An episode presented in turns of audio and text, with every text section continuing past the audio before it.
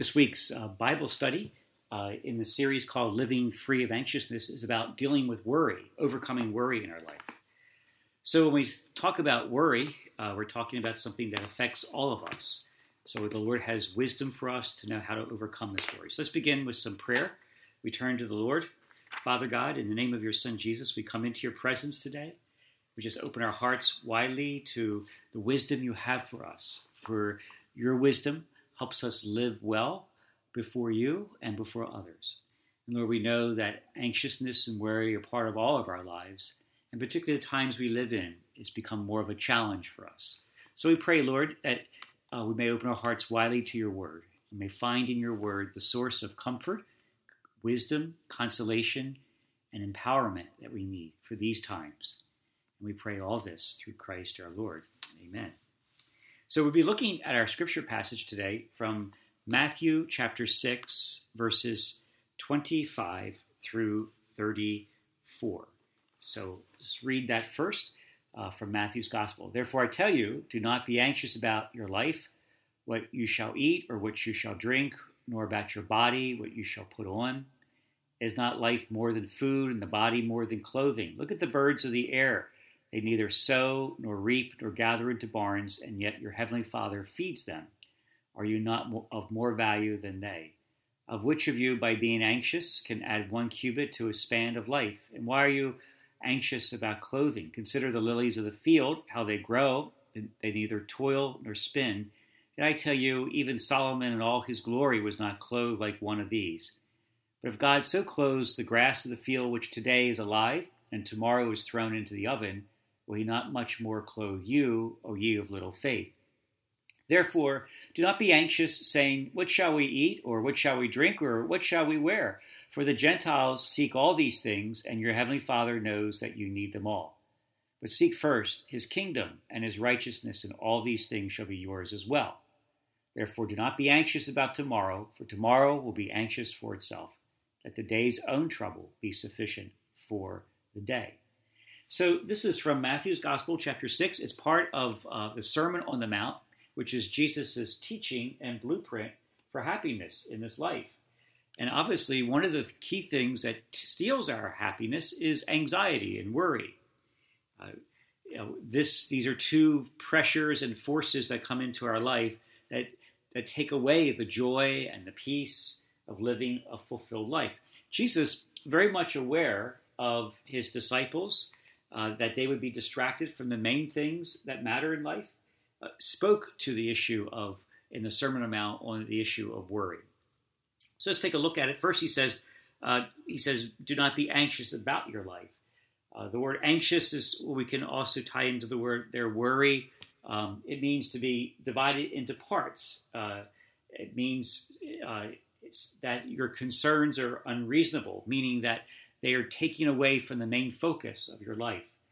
Uh, fear can be easily attached to this. We'll be looking at fear in another session uh, in this series, but uh, certainly fear can be part of that.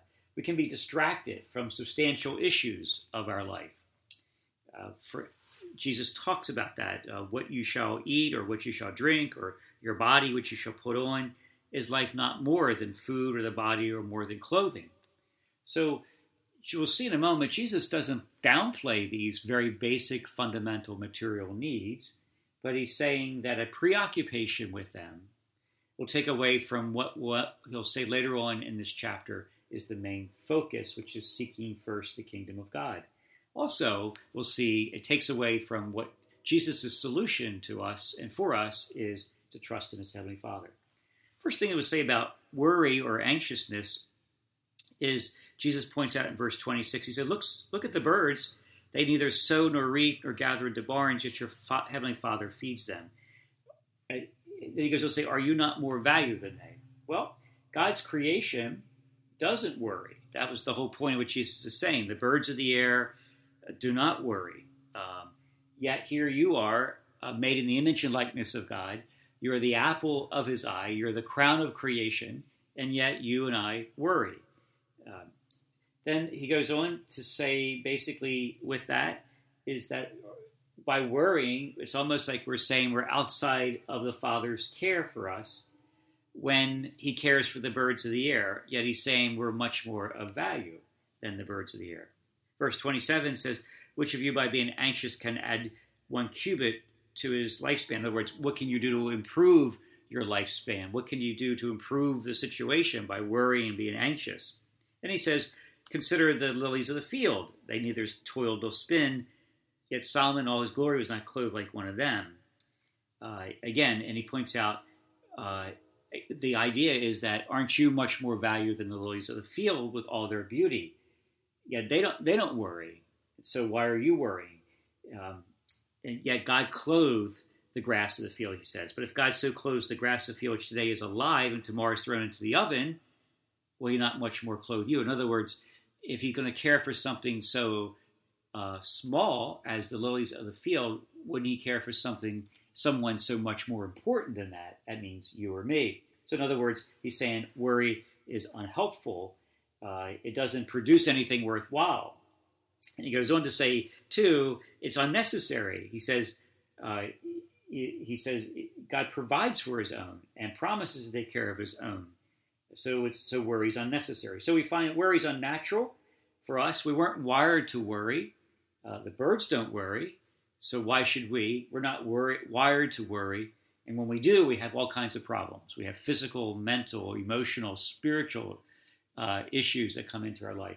Worry is unhelpful because it doesn't produce anything worthwhile. It's unnecessary because God provides for his own. If he can provide for the birds of the field and the lilies, he can provide for you. And it's uh, then we say also that it's unbelieving. Look what Jesus says the very end of verse thirty, O ye of little faith. Little faith here means a faith that lacks confidence and significant trust in his Father. So uh, basically, it's unbelieving. It's lacking of confidence. It's kind of acting as if God doesn't really care or he doesn't even exist. Um, then Jesus goes on to say, um, the Gentiles do all these things. They seek what to drink, to eat, and they're anxious about these things, but your Heavenly Father knows that you need them all. So in other words, your Father in heaven knows your needs and wants to provide for you in this situation. So then what does Jesus say is the solution? Well, he's implying solution here in, in Matthew chapter six, verse twenty-five and following. He's showing here the solution is to see a Father who knows what you have need of, who who cares. And because you're worth more value than the birds of the air or the lilies of the field, no matter how beautiful they are, you're worth much more value. And I, the the measure of our worth really is the measure of the of the cross. There we see the sacrifice of the Son of God. Jesus did not die for birds of the air or for lilies of the field. He came and died for human beings. He came and died for you and me. He shed his blood in a sacrifice of love, poured out his life in a passion of love for you and for me. That's the value and the worth that we are to him. So then Jesus says, but seek first his kingdom and his righteousness, and all these things will be yours as well.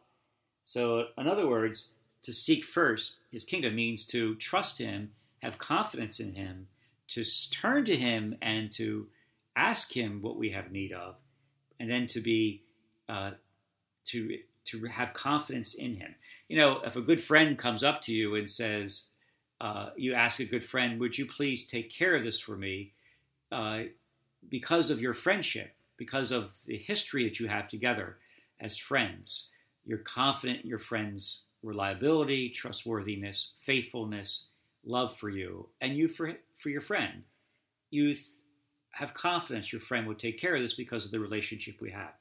Well, Jesus speaks about our relationship to the Father and to him in the context of what's called a covenant. A covenant is a bond uh, between one person and another. It was particularly, uh, in the ancient world, it was particularly strong. Today, our culture thinks of contracts, but contracts are based on services done. So I can sign a contract with you, and you um, want me to do certain things for you. And once I fulfill that, I get the, the result of that contract, which is some kind of money exchange. But the relationship basically is over with. The covenant is not like that. The covenant is a binding of two people uh, to one another for a lifetime. Uh, and uh, so that in the ancient world, that if uh, your enemies become my enemies, my blessings become your blessings. So the Lord has formed a covenant with us. Uh, that covenant began with Abraham, Isaac, and Jacob in the Old Testament, but is fulfilled now in Jesus Christ. That covenant is what we celebrate at the Eucharistic table every day. Um, the binding of God to his people. Even when we're unfaithful, he remains faithful.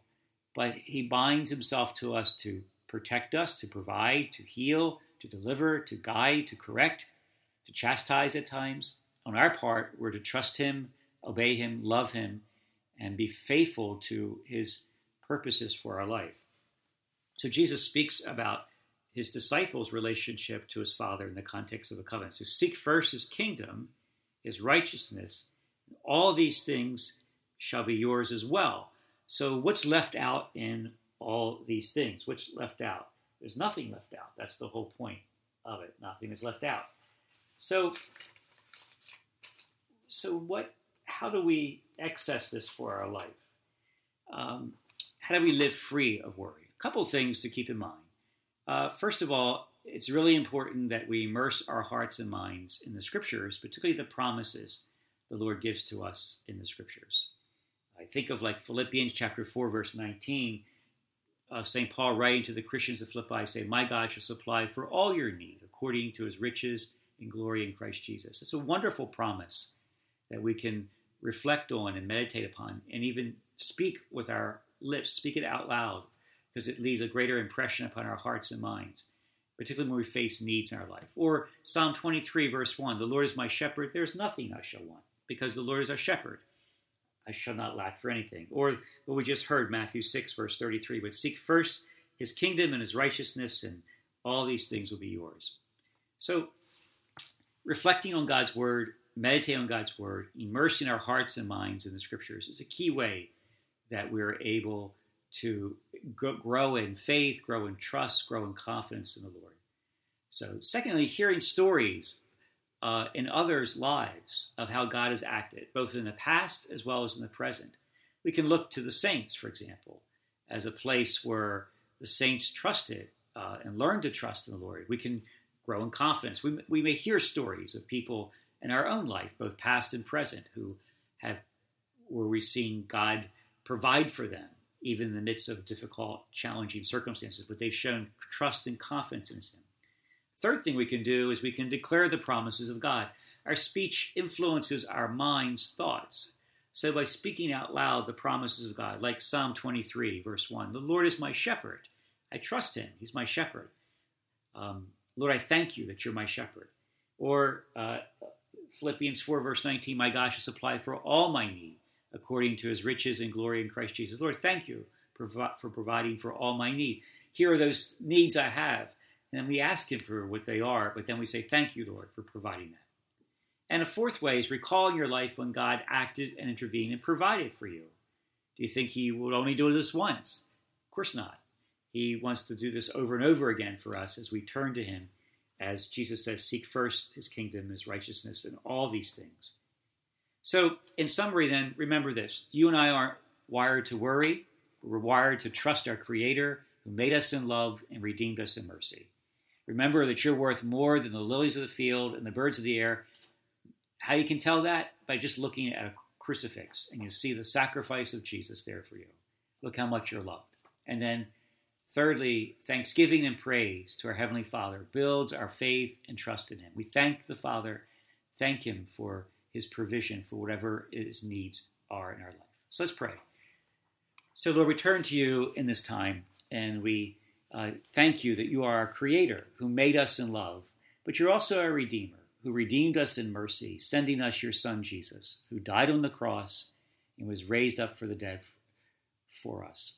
So Father, for all, all of us who are faced with anxiety and worry, particularly in this time of the coronavirus ep- uh, pandemic, Uh, that is threatening so many lives, threatening the economy, it's even killing lives, and is threatening uh, such a hardship for so many families. Lord, help us to look to you as being our provider, our shepherd. There's nothing we shall want. As we seek first your kingdom and your righteousness in our life, then you will provide for everything we have need of. We pray this through Christ our Lord. Amen.